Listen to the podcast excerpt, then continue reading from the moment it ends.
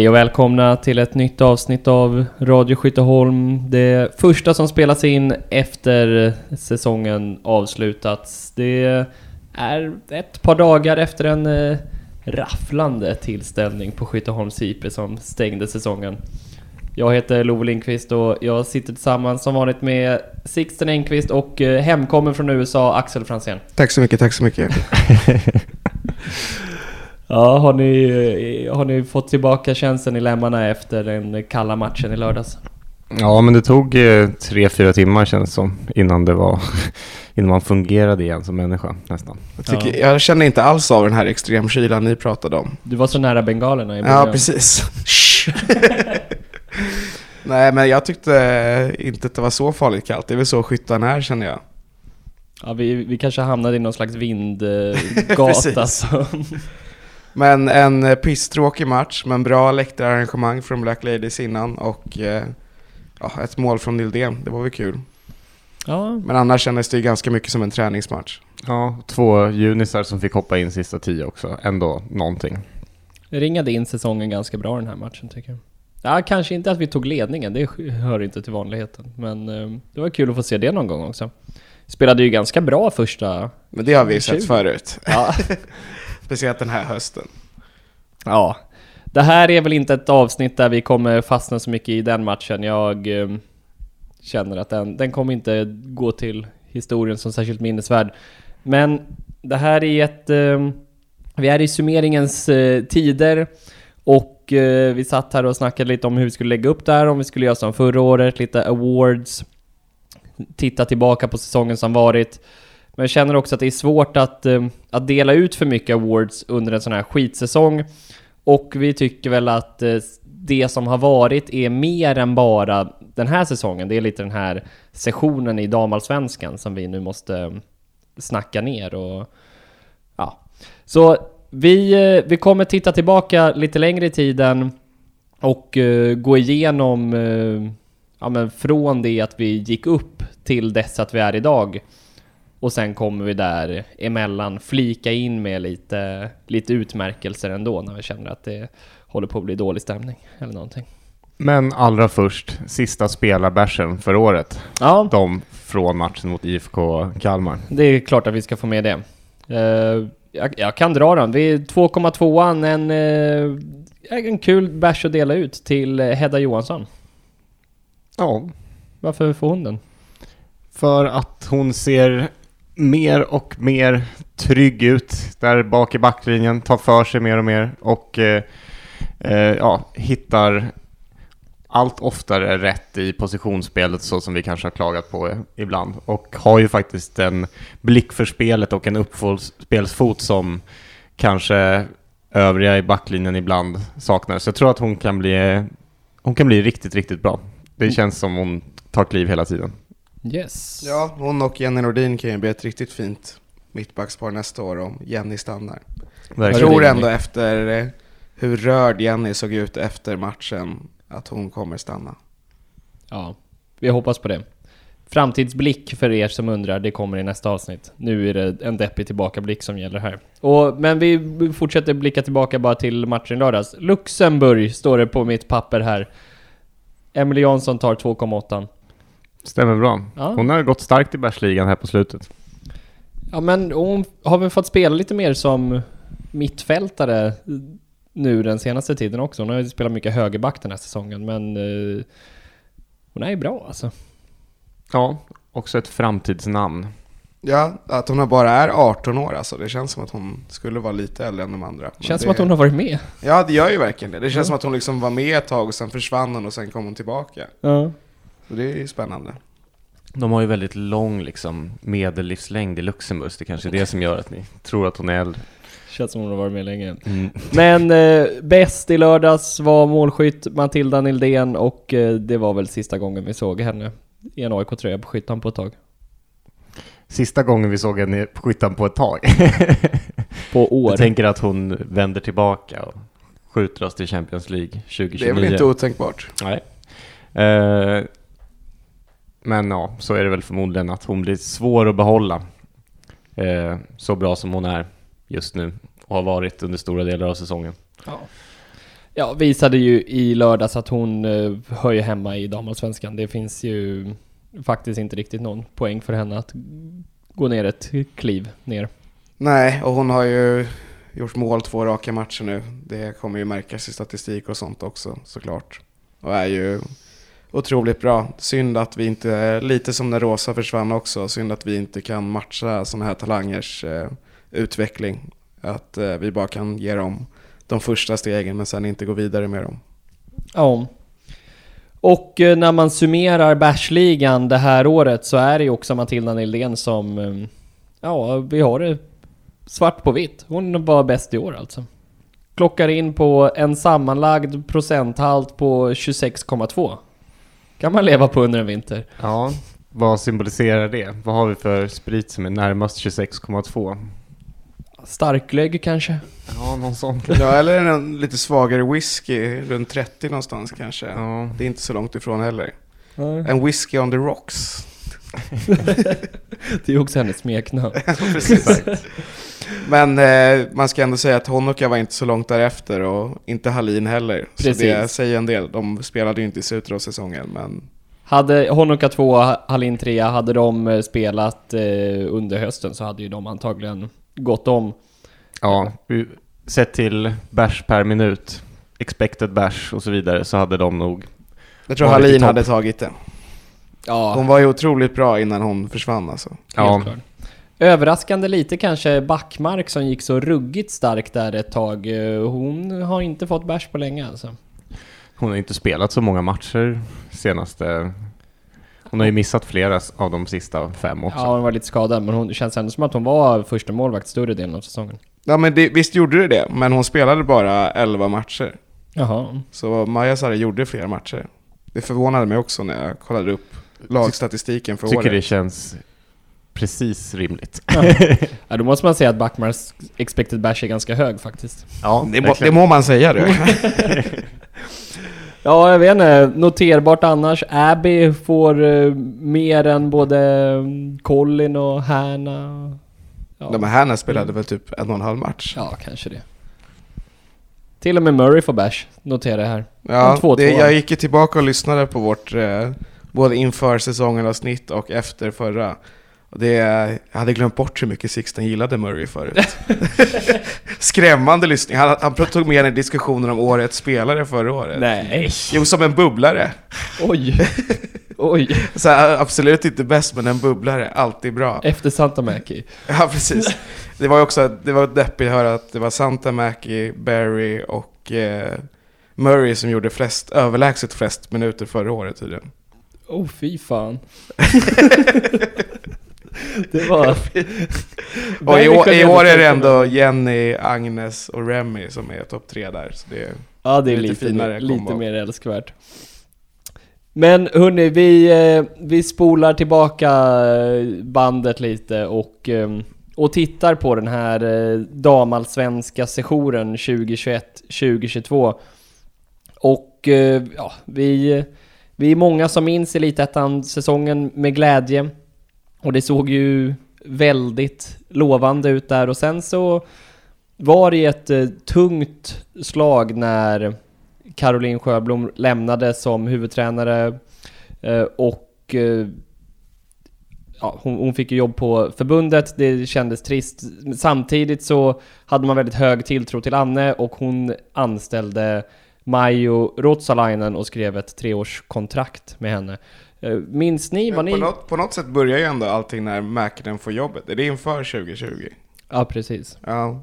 ja men fortsätt du, förlåt. Ja. Jag tänkte bara... Det var väldigt länge sedan. Ja. Vi behöver inte prata om Elitettan-säsongen också. Jo. Ja, eh, men ja, det har du rätt i. Det är my- mycket av den här eran ramas in av att eh, Anne Jag vill anställs. inte prata om 72 poäng och 77-17 i målskillnad. Det är ju otrolig statistik. Nej men vad tänkte ni när eh, Majo tillträdde? Kommer ni ihåg det? Eh, Ingenting tror jag. Kul. Jag tänker, här är en ny tränare som jag inte vet någonting om. Ja. För jag kände ändå att det var en tid där man kom med sån jävla vind i seglen och hade väldigt hög tilltro till Anne. Och så, så läser man Majos CV och nu har inte jag det framför mig och jag har det inte i huvudet. Men man studsade väl lite på att det är liksom hennes starkaste ja, men, anställningar. Det var någon så här assisterande i finska landslaget. Men hon kom ju direkt plockad från Umeås akademi. Det var inte som att man kände att så här, det här är... Det här är någonting wow. Uh, och det Anne pratade om var liksom att de hade en väldigt lika syn på fotboll och det här är en person som verkligen kan fotboll. Och, och då kände ändå jag att så här, ja men det här kan nog bli riktigt bra. Det är nog någon riktig sån här fotbollsnörd som vi har satt på bänken nu. Och jag hade rätt hög tilltro.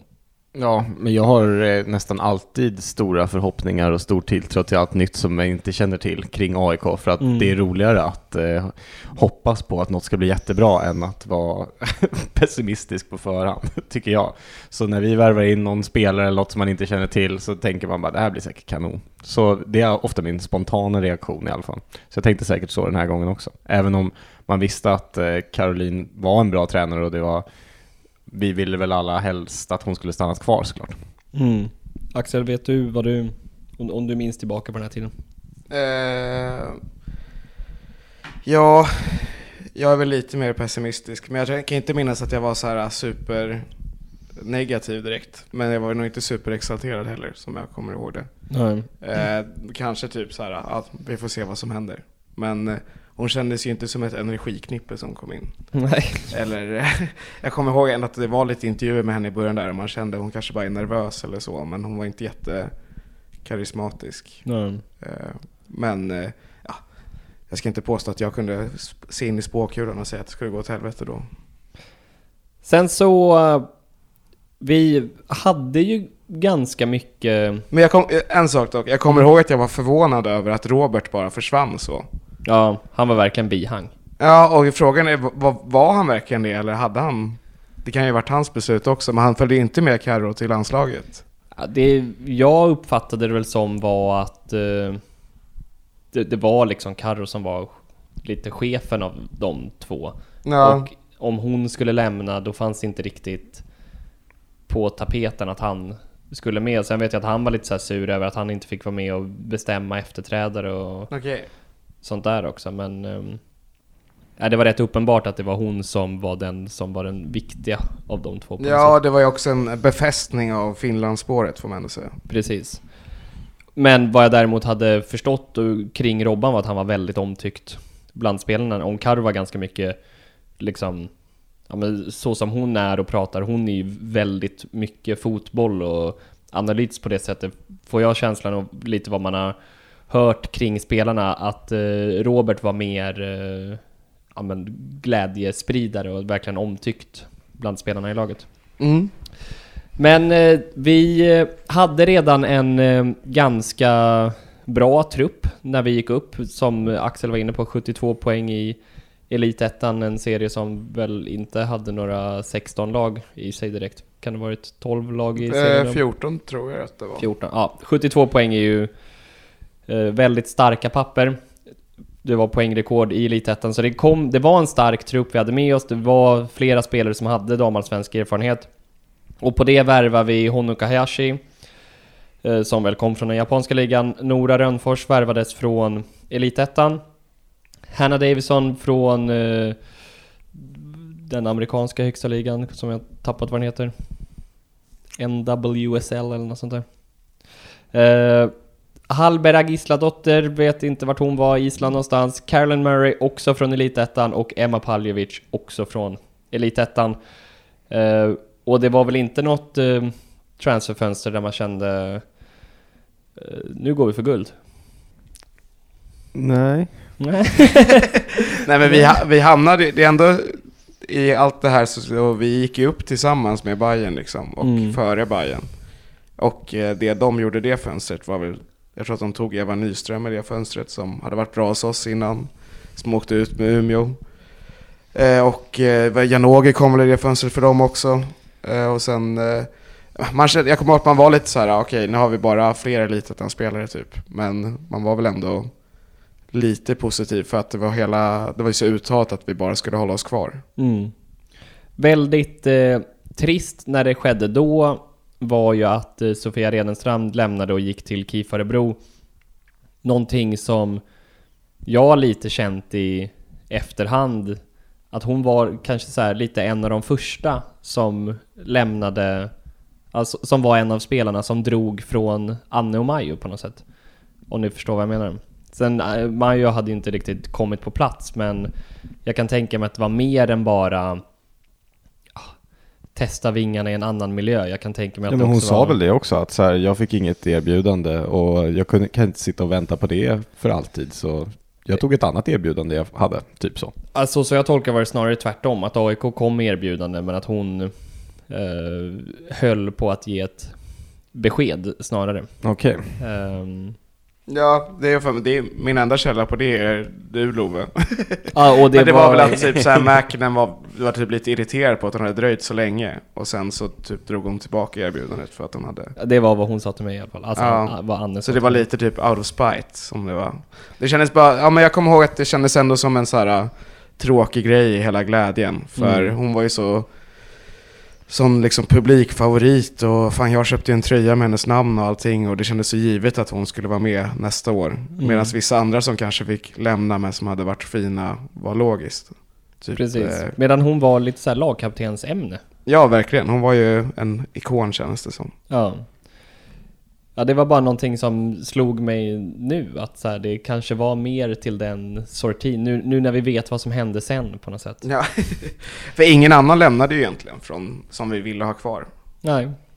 Och det skrevs långa kontrakt med spelare, ska också sägas. Det var någonting som man var väldigt eh, taggad på den vintern, att det var treårskontrakt till Milla, det var till eh, Findell, till Lindell, det var... mm, Ja, för man ska väl säga att eh, Findell, Hallin och Janne Danielsson var ju typ de svenska spelare som kom till ett elitettan-lag året innan. Mm.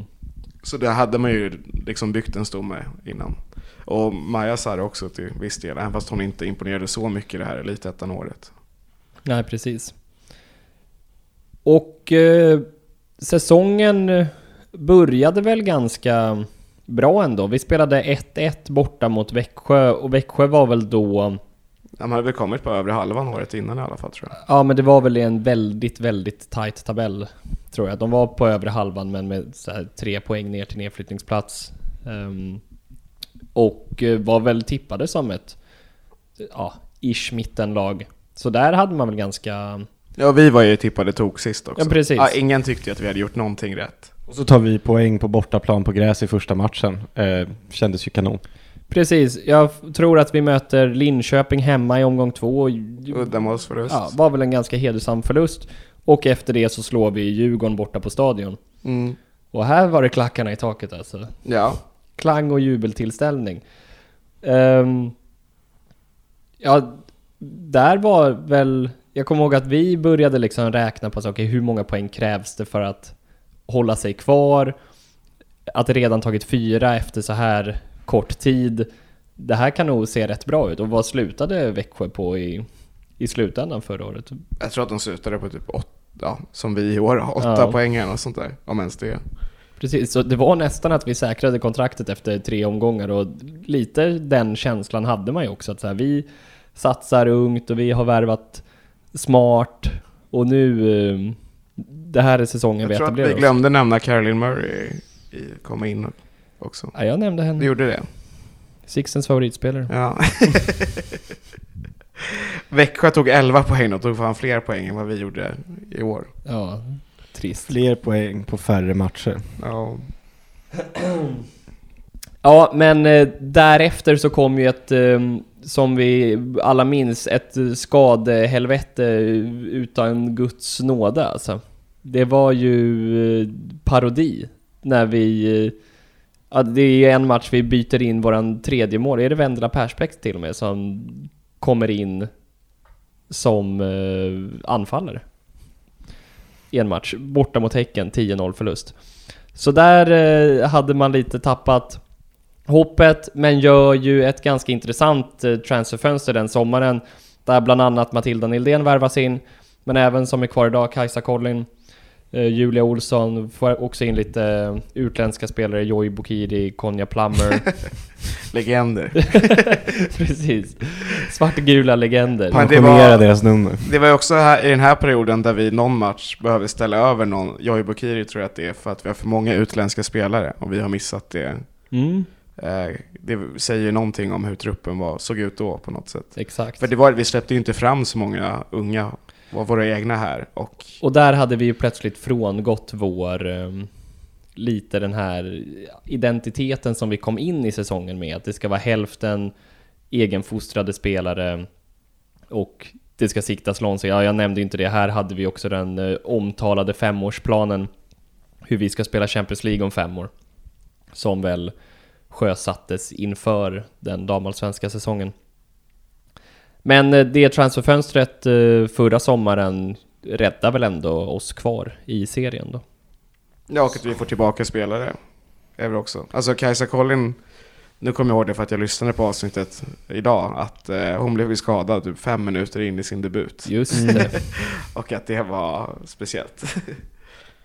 och att Jenny Danielsson var skadad ganska mycket också. Och framförallt var det ju Grabus och Rönnfors som försvann tidigt. ja. Och Rönnfors som hade gjort jättemånga mål i början. Eh, mycket märkligt. ja, det är otroligt märkligt. Eh, Nej men eh, Växjö är ju så dåliga som vi nämnde precis, tre poäng bättre än vad vi var i år och eh, det gjorde ju att det var aldrig särskilt oroligt. Det ska tilläggas också att det var bara ett lag som åkte ur damallsvenskan förra året. Så vi var ganska trygga inför slutet och speciellt när vi slår Växjö hemma på Skyttan så är det ju klart att vi inte kommer åka Ja, ur. vi gör ju en stark avslutning. Vi eh, är, eh, vad var det jag sa när jag kollade formtabellen här? Kan jag göra det igen? Sista fem är vi på en eh, åttonde plats Mm. i tabellen. Sista tio också en åttonde plats. Så, och vi tar ju ett jättestarkt kryss hemma mot Häcken. Vi vinner båda derbyna det året. Vi kryssar väl ett derby mot Bayern också. Vi var ju sjukt svårspelade, vi hade ju Ja, ett vi jävligt kryssade bra båda matcherna mot Kristianstad om jag minns rätt. Ja, Många så här starka sådana poäng mot topplag som vi absolut inte har tagit i år. Nej. Och Hanna och Plummer var ju faktiskt ett jävligt bra mittbackspar i den här serien. ja, Plummer var ju väldigt, benknäckargänget. väldigt spexig var Plummer. Undrar vad hon gör idag. Armenien eller någonting kanske. Ja, men eh, Axel, du lyssnade precis på avsnittet där vi summerade förra säsongen. Var, och du, du kanske är påverkad av det, men var vi nöjda? Ja men vi, lät- jag var ändå förvånad över hur nöjda vi var. Eh, tidigare oss. Du gav till och med, Love gav till och med säsongen 4 av 7 i betyg. Eh, vilket jag och Sixten tyckte var dåligt. Eh, för att citera mig själv. Om man gör 14, vad var nu vi hade, 14, 50 eller någonting i målskillnad kan det inte vara en 4 av 7 säsong. Men vi var nöjda och framförallt med avslutningen och vi var ju lite inne i slutet på att vi var ju på väg om Djurgården där, att vi ville att det skulle fortsätta så länge och vi var, hade stor framtidstro på något sätt. Eh, men vi var väldigt besvikna på att vi hade så få egna spelare och så få svenska spelare. Mm. Och att vi tyckte att det var lite smolk i bägaren överhuvudtaget. Och vi ville att man skulle satsa mycket på Nildén och Rosa inför nästa år. Mm. Och bygga kring dem. Eh, vi hoppades på att Jenny Nordin skulle komma, så något fick vi i alla fall. Ja, det, var, var det en spaning vi hade eller? Nej, hon hade ju ryktats inför det här året som jag kommer ihåg det. Ja. Men då gått till Piteå. Eller förlängt med Piteå, eller hur det var. För er som har liksom inte kunnat tänka på annat och undrar vad Conja Plummer gör nu för tiden så kan jag meddela att hon nyligen har fött barn. Så hon har Nice. varit gravid under den här säsongen och inte Jaha. spelat någon fotboll vad det verkar. Grattis! Så vi är fortfarande hennes senaste klubb, tror jag. Okej. Ja. Gra- Ja, grattis Conja. Hon kanske vill göra ett år i Elitettan? Då, eller? Ta Heddas plats. Precis. Mm. Ja, Det ska också sägas, för det här är i inför avsnittet inför i år, så är vi oerhört nöjda över vilken långsiktig strategi vi har. Och att det känns bra att så här, det här kommer ta tid och det finns tålamod och allting. Jag är väldigt arg tydligen, som jag ofta är. Jag är superarg på att Majo har varit för defensiv i upptaktsträffen. Mm. Att jag tycker att det är o, o, heter, det, ovärdigt att vi bara ska vara ett okej allsvenskt lag typ, och att alla säger det utåt. Eh, Men vi är, alla, vi är ändå alla överens om att det här är bra med en strategi och den är långsiktig. Så vi tror på den då. Ja. Sen kommer eh, vintern 2021-2022 ett transferfönster där den stora nyheten väl är att vi säljer Rosa Kafaji till Häcken för en rekordsumma inom damallsvenskan. Det var väl eh, miljonbelopp i alla fall. Sen kommer Ja, ihåg. 700 000 tror jag exakt. Ja. Eh, och vad jag minns det som så var det en eh, försäljning som vi var ganska mm, tillfreds med eftersom hon inte fick ut någonting av att spela med Majo som tränare. Ah, Tillfreds skulle jag inte säga. Det kändes ju otroligt deppigt men vi köpte det väl typ. Ja, Ja, vi alla hade henne som årets besvikelse förra året. precis. Eh, och eh, det var ju framförallt eh, en frustration över vad vi är i näringskedjan tror jag. Men Mm. ändå en acceptans typ. Mot att det skulle återinvesteras mycket då. Ja, och investeringarna blev Jenny Nordin, Agnes Nyberg och eh, Chinielo Asher. Och det som har sagts var att Anna hade en, eh, ja, den största budgeten som har haft för ett damlag i AIK. Mm. Det... En sak också bara om den här rosa försäljningen. För det var, klubben var ju väldigt stolt över den här försäljningen. Man skickade ju fram Söderberg som då var klubbdirektör för att prata om hur fantastiskt det här var. Eh, viktig var på något sätt, det var en jättestor försäljning. Och även på det här medlemsmötet som jag var på så tog någon i styrelsen upp så här, att eh, det är också när vi säljer Amar till Liga Ö och Rosa till Champions League-spelande Häcken. Det är också en del där AIK uppfyller drömmar. Och då kommer jag att jag verkligen fick en sån rutten känsla över hela grejen igen bara. I vårt syfte att vi ska sälja våra största talanger till Häcken. Mm. Nej, det var just det. Hade hon gått, jag ihåg att jag sa då också, så här, hade vi sålt henne för den summan till utomlands liksom så hade det känts mycket mer okej. Men just när det blev liksom till en ligakonkurrent så kändes det ju bittert samtidigt. Ja, och vi var frustrerade över att Majo hade hattat så mycket med Rosa, men också faktiskt på henne som nu när jag hörde på oss för ett år sedan då, hur hon hade spelat sista matcherna förra året. Då vi tyckte Mm. hon kändes lite uppgiven typ. Ja. Men om man går tillbaka till de eh, värvningarna som gjordes inför den här säsongen. Nordin, Nyberg, Asher. Och sen Remy då, två omgångar in eller Ja någonting. just det, det glömde jag skriva ner. Men det är ändå ett tecken, vi hade ingen, hon kom sent. Precis, och här minns ju jag hur vi satt i varenda avsnitt under vintern och bara så här, mm, och nytt på nyförvärvsfronten, absolut ingenting. Ja, vi Eh, ville ju desperat ha ytterbackar också. Exakt. Där började ju lite varningsklockorna ringa inför den här säsongen. När truppen var så inte på plats. Håller ni med? Ja, det kändes ju, även om jag tycker de värvningarna vi gjorde kändes bra. Alltså så här, Agnes vet jag att vi var jättetaggade på, Jenny Nordin såklart. Men båda de har ju varit superbra värvningar. Ja, och så här, Asher kändes spännande också. Men Ja, att det var, det var bara kort att så här, Asher hade jag som årets utropstecken och sa tydligen hade 5 plus Aftonbladets podd med henne som en av de fem mest spännande nyförvärven till Ja, jag damallsvenskan. minns det. Baserat på vad? Det är det man undrar. På henne att hon hade, skulle ha så spektakulär teknik typ. Ja, för det, alltså Men det kanske är, men hon var väl en av alla de här hål i CVn-spelarna vi har haft i år. Ja, det var väl Kazakstan och vad det var. Ja men just att det är så här, hon spelade i Kazakstan för tre år sedan. Och det är den informationen som finns typ. Precis. Jag minns inte om hon var som Ab var ju verkligen så.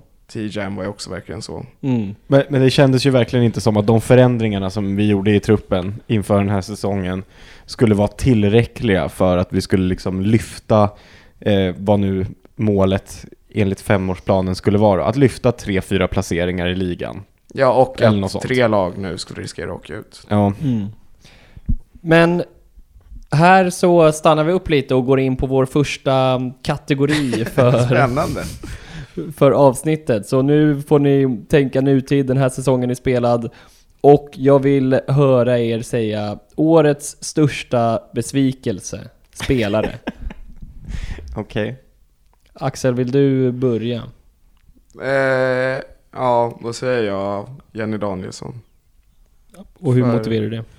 För att eh, hon hade ju varit med på den här resan och den intervjun som du gjorde med henne inför säsongen så pratar hon om hur mycket hon har växt som människa och att hon inte är självisk längre och tänker på laget och hur hon vill ja, men leda det här laget långt. Och är den enda som vågar prata om att ta en topp 6-placering, att så här, vi måste kunna göra jobbigt för alla lag och kanske ta poäng mot alla lag.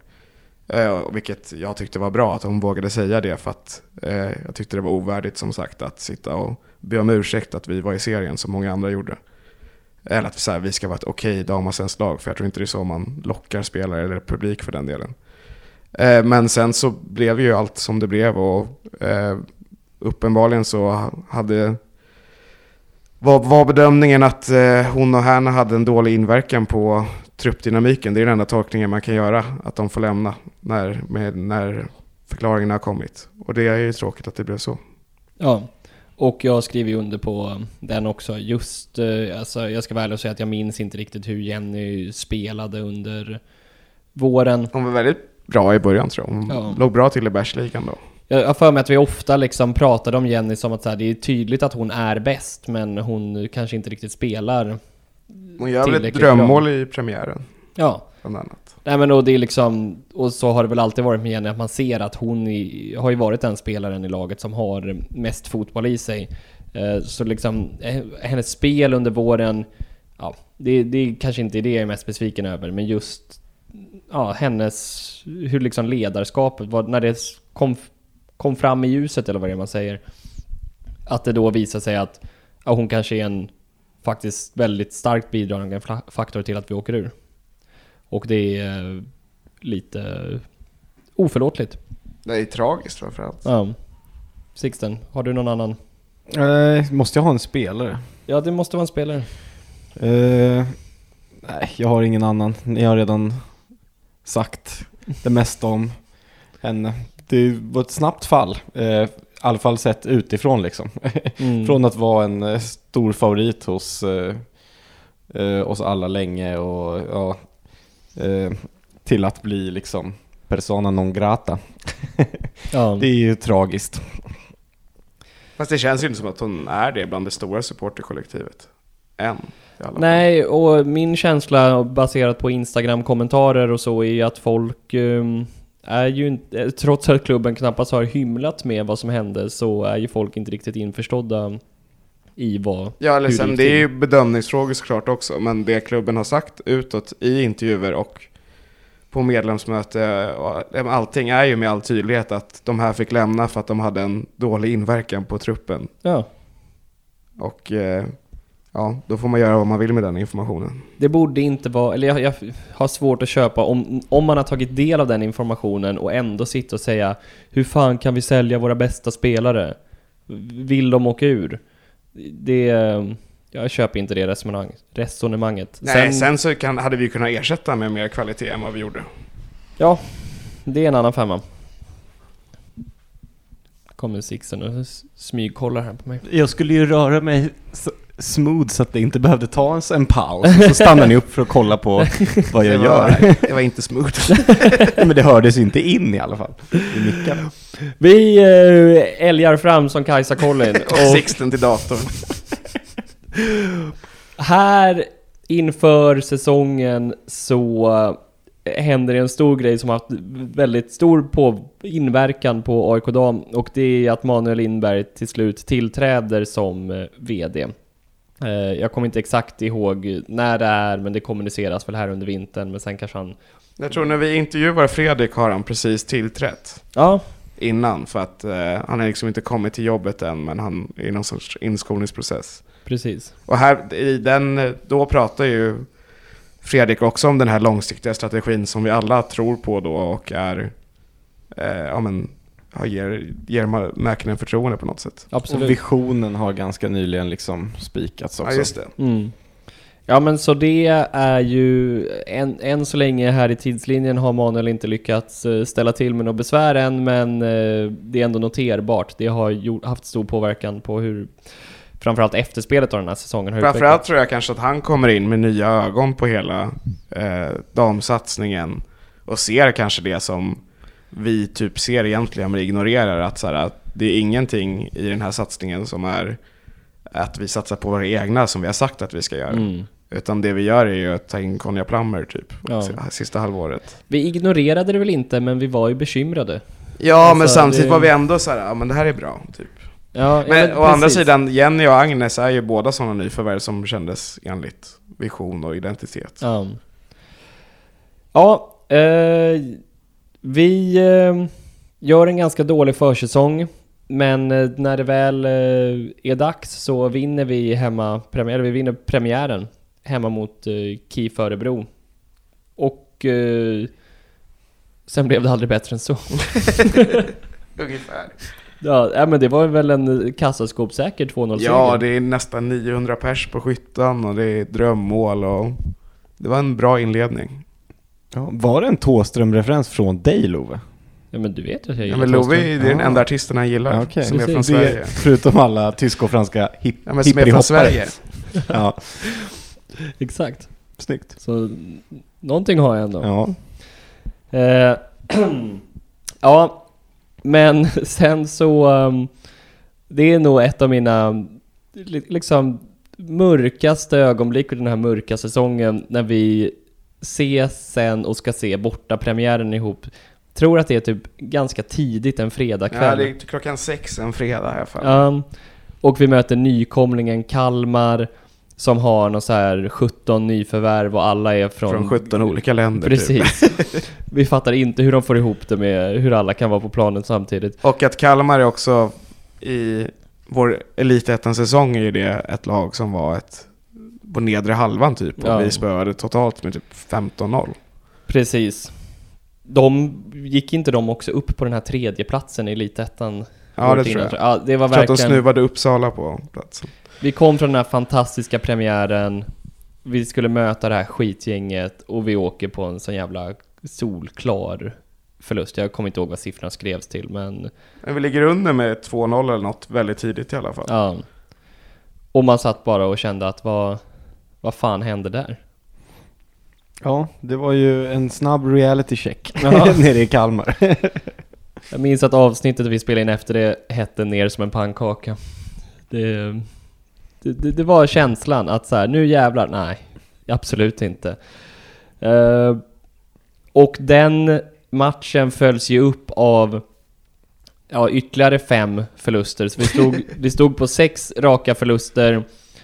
Varav den sjätte i den här förlustraden var hemma mot Djurgården, där vi har en boll som eh, typ är inne, den dansar på mållinjen i tilläggstid. Men det blir ändå förlust. Och därefter så eh, nås vi av uppgifterna att det kommer bli en rejäl utrensning på eh, tränarfronten. Vilket senare kommuniceras ut. Dessutom så är det flera spelare som sägs vilja sluta med fotboll. Och eh, ja, även det kommuniceras ut kort senare. Och um, där... eh, Det var natt och dag jämfört med det glada avsnittet efter slutet på säsongen innan. Om man säger så. Ja, där tar ju någonting slut ändå. Ja. Där tar ju Mäkinens era slut. Och även den femårsplanen tar ju på väldigt bra AIK-sätt slut. En, ett år, några månader in. Förutom när Falk var ju yrade om den för några Ja, månader sedan. herregud. Ja, det här att femårsplaner, vilket förhoppningsvis inte gäller nu längre, men alla klubbar har liksom drabbats av att femårsplaner hänger på personen som har sagt att nu har vi en femårsplan. Och när den personen försvinner så försvinner femårsplanen med den. Det är väldigt oprofessionellt skött av, en, av vilket företag som helst egentligen. Ja. Ja, och jag känner att eh, vill vi prata mer om den här episoden? Det är ändå um, väldigt... Eh, ja, det, det är som Det var ju mycket mer- hela säsongen. Det var ju mycket mer traumatiskt än vad jag trodde att det skulle bli. För vi var ju... Vi pratade ju ändå om Majo skulle vara kvar eller inte i slutet av förra året också. Och eh, det var väl en, en förlust mot Umeå som jag kommer ihåg att du och jag fick nog Love. Mm. Eh, Men, eh, och det var ju också att vi liksom spelade så jävla dåligt och vi släppte in mål vad, i första halvtimmen varje match och På alltid på fast situation. Ja. Och alla såg deprimerade ut och ville inte göra någonting. Och nu i efterhand så förstår man ju också, det har ju spelarna varit ute och pratat om i media efter nu att det var inte kul att spela AIK under våren och det var mycket för att dynamiken i laget var så dålig. Mm. Det var grupperat i laget, det var spelare som var rädda för andra spelare. Eh, Det vet vi väl inte? Det var, var upp, enligt uppgift. Okej. Eh, Det var, var också någonting man hörde så att träningarna var väldigt eh, old school. Det spelades inte mycket fotboll, det skulle kämpas istället. Och eh, det gick verkligen inte i linje med det som ändå hade sjösatts. Att ha unga spelare och ja, satsa på akademispelare. De trivdes absolut inte i den miljön och fick inte ut någonting av sitt spel. Ja, två AIK-fostrade spelare slutade ju, så det var ju tråkigt. Ja, Det är, Väldigt. nästan, det är ju nästan det tråkigaste i hela situationen att Lindell slutade med fotboll. Ja, och det är inte bara två, liksom, två AIK-fostrade spelare. Det var liksom av två av våra bästa spelare två säsonger innan. Ja, Eh. sen vet vi inte riktigt. Det finns säkert andra aspekter i det, men de slutade ju under den här perioden, så något måste det ha vägt över i Ja, alla fall. Lindell blev framförallt blev ju en tidig favorit för oss och liksom var med i ungdomslandslag och allt kändes skitlovande. Så det var ju Mm. super Och tråkigt hade att det precis blev kommit så. tillbaka. Ja, Ja, men eh, nya tränare på plats. Det är här Jesper Björk framförallt eh, kommer in och börjar leda laget. Ja, rubrikerna handlar ju om att Nebbo kommer in, men det är, Men vi som följer laget vet att det är Jesper Björk som är Så är tränare. inte fallet. Precis, eh, det är ju svårt att eh, klandra Jesper för de kommande 11 förlusterna. Eh, men, eh, eller inte 11, de kommande 5, vilket gör att vi står på en 11 matchers förlustsvit som sen bryts hemma mot Piteå. Och det var en av de... eh, En av de bästa dagarna i mitt liv. typ. Utan att överdriva. little did you know att den var helt betydelselös Det spelar ingen roll. Jag kommer alltid ha den där Piteå-vinsten. ja. Det var underbart. Och Backmark debuterar på dagen hon tar studenten och är en mur. Och Ja. vi vinner en match. Och då känns det ju ändå som att det här kommer vi kunna vända nu. Och här kommer vi in på nästa kategori för att summera upp säsongen som har varit lite grann. Och då är det fortfarande spelare vi är ute efter och vi vill ha, eller jag vill ha, största överraskningen. Sixten. Jag säger Luxemburg. Oh. det var ändå, eh, även om vi, man, hon har ju liksom känt som vi sa innan att hon har varit med ett tag, men och alltid sett så här lite lovande ut så, men i år är ju säsongen där hon har visat att hon, även om det har varit ett väldigt dåligt lag, ändå håller och gör inte bort sig i en damallsvensk miljö och är som vi sa bara 18 fortfarande och Mm. har många egenskaper som känns som att eh, eh, är ganska liksom unika och eh, kommer vara välbehövliga om vi ska vara ett eh, bra lag i Elitettan nästa år också. Ja. Kommer få ut ännu mer av sitt spel i ett lag som har mer boll, tror jag. Ja men eh, vi skriver verkligen under på det du säger att hon var ju mycket en sån här, ja men som vi får se lite titt som tätt. En spelare som kommer in som man inte riktigt vet namnet på, som inte har namn på tröjan och lite så här, ja okej kul, får se henne göra en kvart. Eh, lite det, det facket var hon i. Men eh, absolut, har ju varit svinbra i år. Dock inte min största överraskning, jag säger ändå Serena Backmark. Som bara Ja, det var ju typ inte ens klart om det var hon eller Persbäck som var andra målvakt kändes det som. Precis, hon hade väl gjort ett par matcher säsongen innan och Och lite försäsong också. Ja, men kliver in och stundtals, ja, där under sommaren är hon vår bästa spelare. Ser hur jävla bra ut som helst. går från eh, anonym till U23 landslagsspelare. Ja, och det låter som Men jag håller, alltså det är något som händer här överhuvudtaget. För eh, eh, det är ju att den nya ledningen förkastar ju ganska mycket vad de innan har gjort på ett eh, grovt sätt och säger ju Mm. att, som är, att det här sättet är ohållbart och det här kommer rendera i konkurs och det här är inte AIK-mässigt och vi ska spela med identitet och nu är det spelare som inte vet vad, vad klubben betyder, mer eller mindre. Och det blir ju ändå en markant skillnad här, för jag kommer ihåg att jag tog ut statistik på eh, snittåldern när Manuel var ute och sa det här om att vi bara spelar gamla spelare. Och då var vi femte sämst, om man ska se det så, i serien. Eh, och eh, när vi slutar, när vi summerar hela året så har vi näst lägst efter Örebro. Ja. Men det är också häpnadsväckande att vi har använt 35 spelare i Åh år. jävlar. Sjukt. Hade ni klarat att lista alla? det, det kan vi göra över några bärs på oss kanske, eller någonting. Det ska inte de här, våra tappra lyssnare behöva. Men Axel, vem är din största överraskning då? Den unga åldern. Nej men eh, jag tycker Backmark och Luxemburg är bra kategorier. Eller bra spelare. Ja. Eh, absolut. Yes. Ja, men grupperingarna i truppen har vi varit inne på och eh, med nya ledningen nämnde inte att Herrisch kom in som sportchef också och det resulterar i att eh, Jenny och Härna släpps på ett väldigt eh, pinsamt kommunikativt vis. Det här har vi ältat mycket och kanske inte behöver ta upp igen men Nej. Summeringsmässigt skulle jag säga att det var eh, lite barnsjukdomar i en ny organisation. Mm. Framförallt. fint Och vi går vidare. Vi går vidare. Under det fönstret så säljer vi också ja, vår kanske bästa spelare, Honoka Hayashi. På transferfönstrets sista dag går till West Ham för en ganska bra peng. Ja, 200 000 tror jag ungefär. Ja. Så vi har sålt för ungefär en miljon då. Precis. Ehm, Och hon spelar ju i West Ham, vad jag har sett i alla fall. ja, Och gjort mål och grejer, så det var ju en otrolig spelare.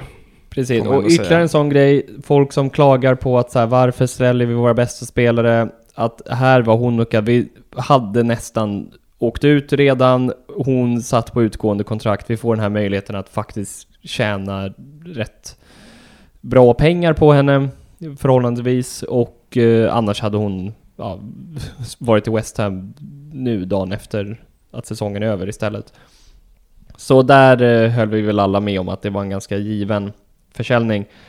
In kommer mest noterbar nyförvärvet var väl Emma Engström som tyvärr inte har fått spela så mycket.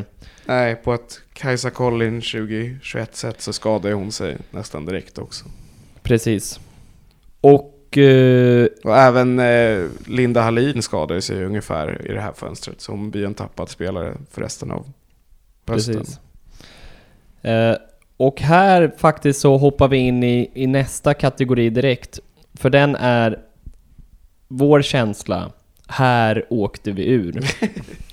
och det är ju varför jag vill ta det nu är ju för att jag tycker att det är i det här skedet när Emma Engström och Linda Hallin skadar sig samtidigt som vi precis har sålt Honoka. Då man kanske inte kände det just precis då, men när man blickar tillbaka i efterhand, då var vår trupp helt enkelt för dålig.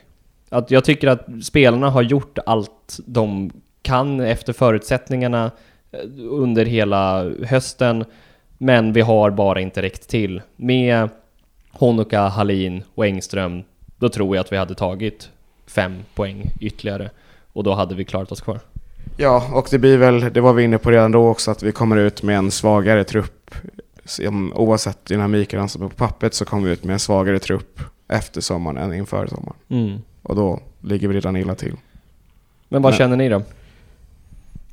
Matchen som gjorde att jag liksom gav upp helt var nog eh, torsken i hemmaderbyt mot Bayern ändå. För jag, det kändes ändå som att här skulle vi faktiskt kunna liksom göra någonting. Eh, det var liksom absolut sista chansen kändes det som. Mm. Även om det inte var det rent matematiskt. Men när vi förlorade den snöpligt med 1-0 så då, då började jag liksom, då började min sorgeprocess att vi skulle hamna i elitettan nästa år på allvar tror jag. Även om vi faktiskt bara förlorade med ett mål mot Vittsjö i matchen efter också. Så det fanns väl en chans till poäng där med. Men eh, då var det nog som jag på riktigt gav upp. Men annars var det de här två raka kryssen mot Umeå och BP där det var så här, vi behöver, det pratade vi om inför dem också, vi behöver liksom fyra poäng på de här två eller sju, sex eller sju poäng på de här tre som det var då innan och sådär. Eh, och att vi bara tar två poäng då blev ju på något sätt avgörande. Där det För det verkar ju varit våra två största poängchanser. De, Mm. de enda två poängen vi lyckas ta efter den där Piteå-bragden. Ja. Vad säger du Axel? Eh, jag håller med. Jag tycker att, eh, jag kommer ihåg att vi kollade på spelschemat inför återstarten att vi hade så här Piteå borta, Umeå hemma, BP borta.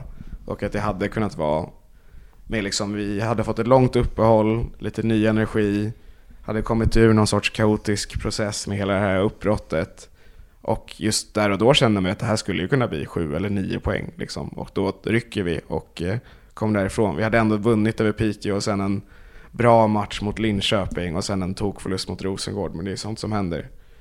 Men i och med att vi förlorade matcherna mot BP och Umeå i, under våren så kändes det ju som att här, var, här är ju där det tar slut egentligen, att vi inte vann någon av de här matcherna. Eh, men däremot där jag kände det fullt ut var eh, när jag var på Bern Arena med tre andra aik och vi förlorade med 5-1.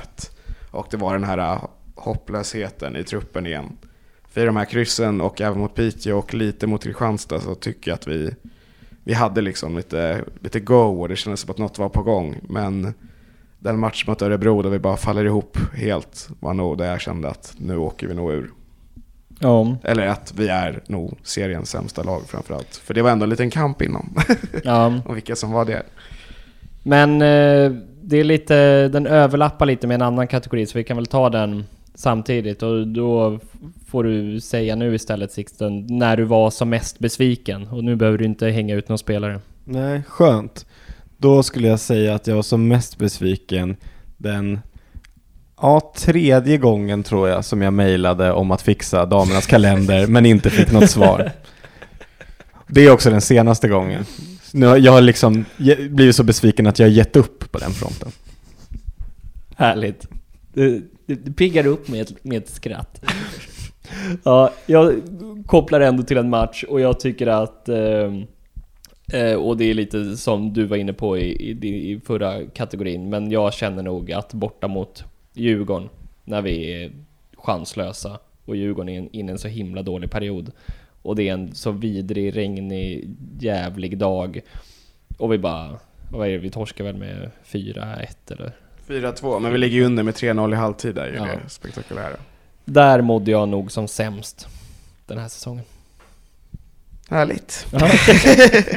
ja, och att då var det så här, vi vann inte, ja, då skulle vi möta Bayern efter, men då kände man att vi hade torskat tre derbyn, så. Ja.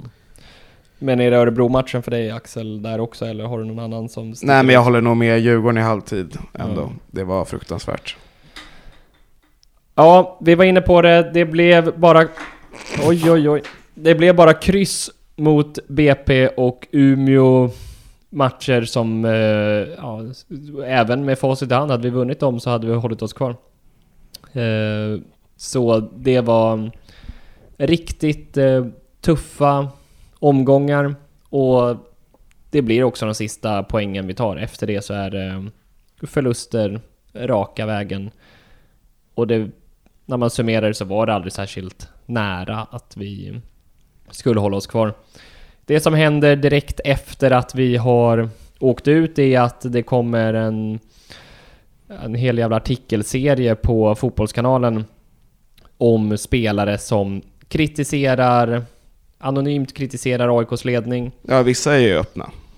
Ja, och de är inte så kritiska. Nej, De där är kanske Grabus kritisk, mest kritisk. Ja. Jag kan eh, citera för er som inte har läst de här. Det är en anonym spelare som skri- säger De som leder laget och sitter i styrelsen har aldrig brytt sig om oss. Man kan inte göra som man gör på herrsidan. Damallsvenskar behöver klubbar som vill satsa. Jag vet inte vad AIK ville med allt detta, men det enda som är solklart är att målet alltid varit att dra oss tillbaka till elitettan och att vi inte ska spela i högsta ligan. En annan anonym spelare säger Helt ärligt fattar jag inte vad man tänkt. Det var en person som sa till media att det hade varit bra rent ekonomiskt om vi åkte ner till elitettan, men jag tror inte att det kommer vara lätt att ta sig upp från elitettan. Vill man inte ha ett damlag i damallsvenskan alls? Jag förstår att man vill satsa på unga spelare, men man kan inte spela i damallsvenskan med endast 19-åringar. Och det är AIKs tanke. Det är jättesynd för vi har förutsättningarna, men jag känner inte att det finns en vilja. Vad tänker ni om de eh, slagkraftiga citaten? inte bra, framförallt inte att den här typen av, alltså att det är så långt avstånd inom klubben mellan liksom styrelsen och spelare så att det här liksom sker i media på något sätt. Det är ju det första Ja. man reagerar på. Och Sen ska ju att- sägas att liksom spelarna i den här artikeln tycker lite olika. Det är inte så att alla håller med varandra, utan så här, det är lite blandat och man får en känsla av att de är lite olika insatta i liksom verksamheten som helhet. Mm. Vilket är rimligt att de liksom är i sitt lag och kör den grejen fullt ut och kanske inte har så här helikopterperspektiv i varenda sit- situation. Eh, men det ska de inte behöva ha heller. Så det är ju liksom skandal att det här är en eh, artikel som, eh, som eh, dels att den kommer ut men också att spelarna känner så här och känner att eh, fan det är ingen som lyssnar på mig, jag måste säga det här till media för det är enda sättet att få folk att förstå och där har ju klubben misslyckats på flera punkter. Ja, det är ju också lite talande att det den andra spelaren här säger så här, det var en person som sa till media så här, ja det var din högsta chef som sa det till media och du liksom verkar inte Ja, veta vem alltså- det är ens. Det här tycker jag går tillbaka väldigt mycket till det avsnittet som, vad heter det? Heter någonting med Manuel. När han precis hade gjort de här uttalandena. Och eh, eh, jag var också, jag var arg då också. men, eh, nej men för då kommer jag ihåg att Love, du var väldigt mycket inne på att så här, men han har ju rätt, typ. Men det- det jag tycker är så här, det spelar ingen roll om han har rätt. För om man går ut och säger så här så skadar det. Och det är det det har gjort uppenbarligen. Att så här, spelarna är ju, säger ju att de känner att, de, att han vill att de ska åka ut, att det inte spelar någon roll om vi är elitet eller inte. Vilket han sa. Han menade, alltså han hade en, någonting som säkert stämmer och var klokt. Men han sa det på ett jävligt klumpigt sätt. Och jag och tycker... damallsvenskan, eller damfotbollen är ju en bubbla. Det är ju liksom, vi såg ju andra poddar som kritiserade det här eh, mer, alltså mindre nyanserat än vad vi gjorde kanske. Och de snackar ju med varandra, snackar med Ja, och spelarna. jag är övertygad om att hans uttalande gjorde det Harrys jobb svårare att rekrytera spelare i somras. Ja. Verkligen. Och det är så här, och eh, jag tycker att Manuel har en jättestor potential. Jag tror att han är rätt man för där AIK är just nu som klubb. Men han måste bli bättre på att ta de här situationerna. För det som han gör, som han bemöter i den här intervjun också är, eller de här spelarna är typ, det är deras känslor. Och det är ganska så här äh, nedsättande ton tycker jag kring allting. Att så här, äh, ja, så kanske de känner. Sen säger han ju visserligen att så här, äh, jag, jag kanske har blivit missförstådd och sånt. Men då borde, då tycker jag klubben ska vara stark nog att snappa upp det här under tiden också och att han ska gå ner och prata med dem. För om de känner så här och han är ju på skyttan hela tiden, vilket är bra. Men om de känner så kring honom och han är nere i, kring planen efter att de förlorar, det kan ju inte vara särskilt kul heller. Nej. Nej, han har inte riktigt lärt sig hur, eh, hur sugna media är på AIK-blod när det går lite emot Mm. och eh, kunna liksom parera det. Det är samma med de här artiklarna som ja, dök upp lite innan om eh, ja, att Nebbo var på AIK här istället för derbyt mot Djurgården och så här. Svaren i den tycker jag också är lite så här klumpiga, onödigt rubrikvänliga, eller vad man ska säga.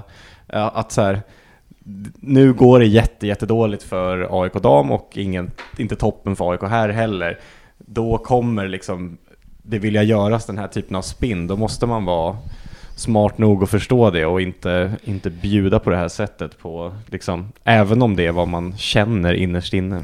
Jag tror Manuel lite så här. Ehm, Ja men att han där i början gick lite i samma fälla som Hedvig Lindahl på något sätt. Att man tror att så här, men det är ingen som bryr sig om det här. Det är några hundra som är på matcherna och så här, folk följer inte damallsvenskan. Jag kan säga lite vad som helst. Men man fattar inte i vilket sammanhang man gör. Att även om folk inte bryr sig om AIK dam så bryr de sig om AIK. Och det klickas. Ja, framförallt hur, man, hur Jenny och Hanna-grejen hanterades var ju Mm. väldigt tydligt så. Att man tänkte att det här kommer nog inte få så stort, stor rabalder, men sen får Sportbladet styra narrativet. Och nu får Fotbollskanalen styra narrativet kring det här. Ja. Och det här kommer ligga kvar bland spelarkollektivet och det här kommer skada oss i spelarrekrytering. Oavsett om vi har, har agerat rätt eller om Manuel har rätt. Ja. Mm, Jag gjorde en sökning på Sportbladet eh, på AIK dam, eller gick in på deras så här, tagg AIK dam typ tror jag. Och alla artiklar som inte är eh, stor förlust i matchen mot Häcken och så vidare och så vidare är liksom negativa vinklingar. Ja. Och då har vi ändå en säsong där vi ändå har lyft upp väldigt många talangfulla spelare. det är Backmark, studentgrejen, det var ju en positiv nyhet liksom. Mm. Mm. Ja men eh, för att koppla till Hedvig Lindahl igen, hon pratade ju om att Djurgården hade dåligt rykte in, inom damfotbollen. Som Ja. vi kanske var såhär, jaha, hade de det? Och ja, där har man väl sett att så här, det har varit lite kaotiska år och lite bråk i spelartruppen och sådär. Om det ändå når ja, men, den svenska landslagsmålvakten som under de här åren var ganska långt ifrån damallsvenskan då kan man bara fatta vad en sån här grej gör med liksom spelare i seriens uh, syn på AIK. Ja, och att vi totalt på våra tre senaste damallsvenska sessioner tagit 21 poäng eller vad det är. Ja. Nej, man eh, förstår alla supportrar som är eh, väldigt eh, less på det. Och ja, det blir verkligen en, ett arbete för AIK att gräva sig ur den här gropen. Ja, men det enda samtidigt är då det enda sättet jag tror att vi kan vända på det här är ju att visa en långsiktighet och genomföra den. Och det arbetet känns ju som att det också då par- paradoxalt nog har börjat med Manuel och Herish. Som eh, kanske behöver bli bättre på att uttala sig i media, speciellt Manuel då. Men så jag tror och hoppas att vi ändå är på rätt väg, men det ska vi prata mer om i nästa avsnitt. Ja. För det här var säsongen 2022 och lite grann om säsongen 2021 också. Ja, bye bye damallsvenskan. Precis. Jag hoppas att alla som lyssnat eh, och som kanske känt att eh, nyheterna har eh, stått som spön i backen men haft svårt att få ett grepp har uppskattat den här gedigna sammanfattningen och kanske har större förståelse för varför vi åker ur och att det inte bara handlar om att vi sålde våra bästa spelare under sommaren. Nej, det har varit en lång resa ner i skiten. Sen vill jag, jag vill också, jag har inte velat säga det här för att jag inte velat spä på negativitet. Men eh, T-Jam och Allison Ab kan, eh, kan dra. ja. För båda, det är två spelare som har varit ute och postat sina egna prestationer och highlights efter storförluster. Mm. Och eh, det är inte att spela med AIK-identitet. Så Nej, och det säger ju något om så här, de värvningarna också att det är ju precis den typen av Joy Bokiri, Konja Plammer-värvning igen liksom. Något kortsiktigt lån och de är ändå sköna. ja, men, så här, att det är liksom, det var ju precis den typen av värvningar vi inte skulle göra och så här, de har inte bidragit jättemycket på planen direkt. Eh, Nej, de har varit gör så den här här bra- grejen och nu ska de försvinna. Vad var poängen liksom? Nej, det var väl att vi inte kunde få in någon annan för att ingen annan vill spela AIK. Antagligen. Ja. Det, nej, alltså, det är och Säger jag typ det, hellre ingen. än Ja, det kanske hade än varit den här bättre. typen av... Ja, men jag tycker att vi eh, stänger asken för den här gången, men eh, nästa avsnitt, det ser jag fram emot att spela in, för då är det vi som ska sätta femårsplanen. Exakt. Då, då lyfter vi blicken, kollar på vad har vi att eh, bygga vidare på? Vad behöver vi för att um, studsa tillbaka? Ska vi studsa tillbaka redan under nästa säsong eller kan det här ta tid i Elitettan? Ja, det får vi se. Jag vill också bara ge ett, eh, ett plus till att vi ändå har ökat ett publiksnitt och haft fler matcher med över 500 åskådare på läktaren. Och att det tror att vi kommer ha ännu mer ju bättre det går. Precis. Tack för oss. Tack för att ni lyssnade. Hejdå. Hej då.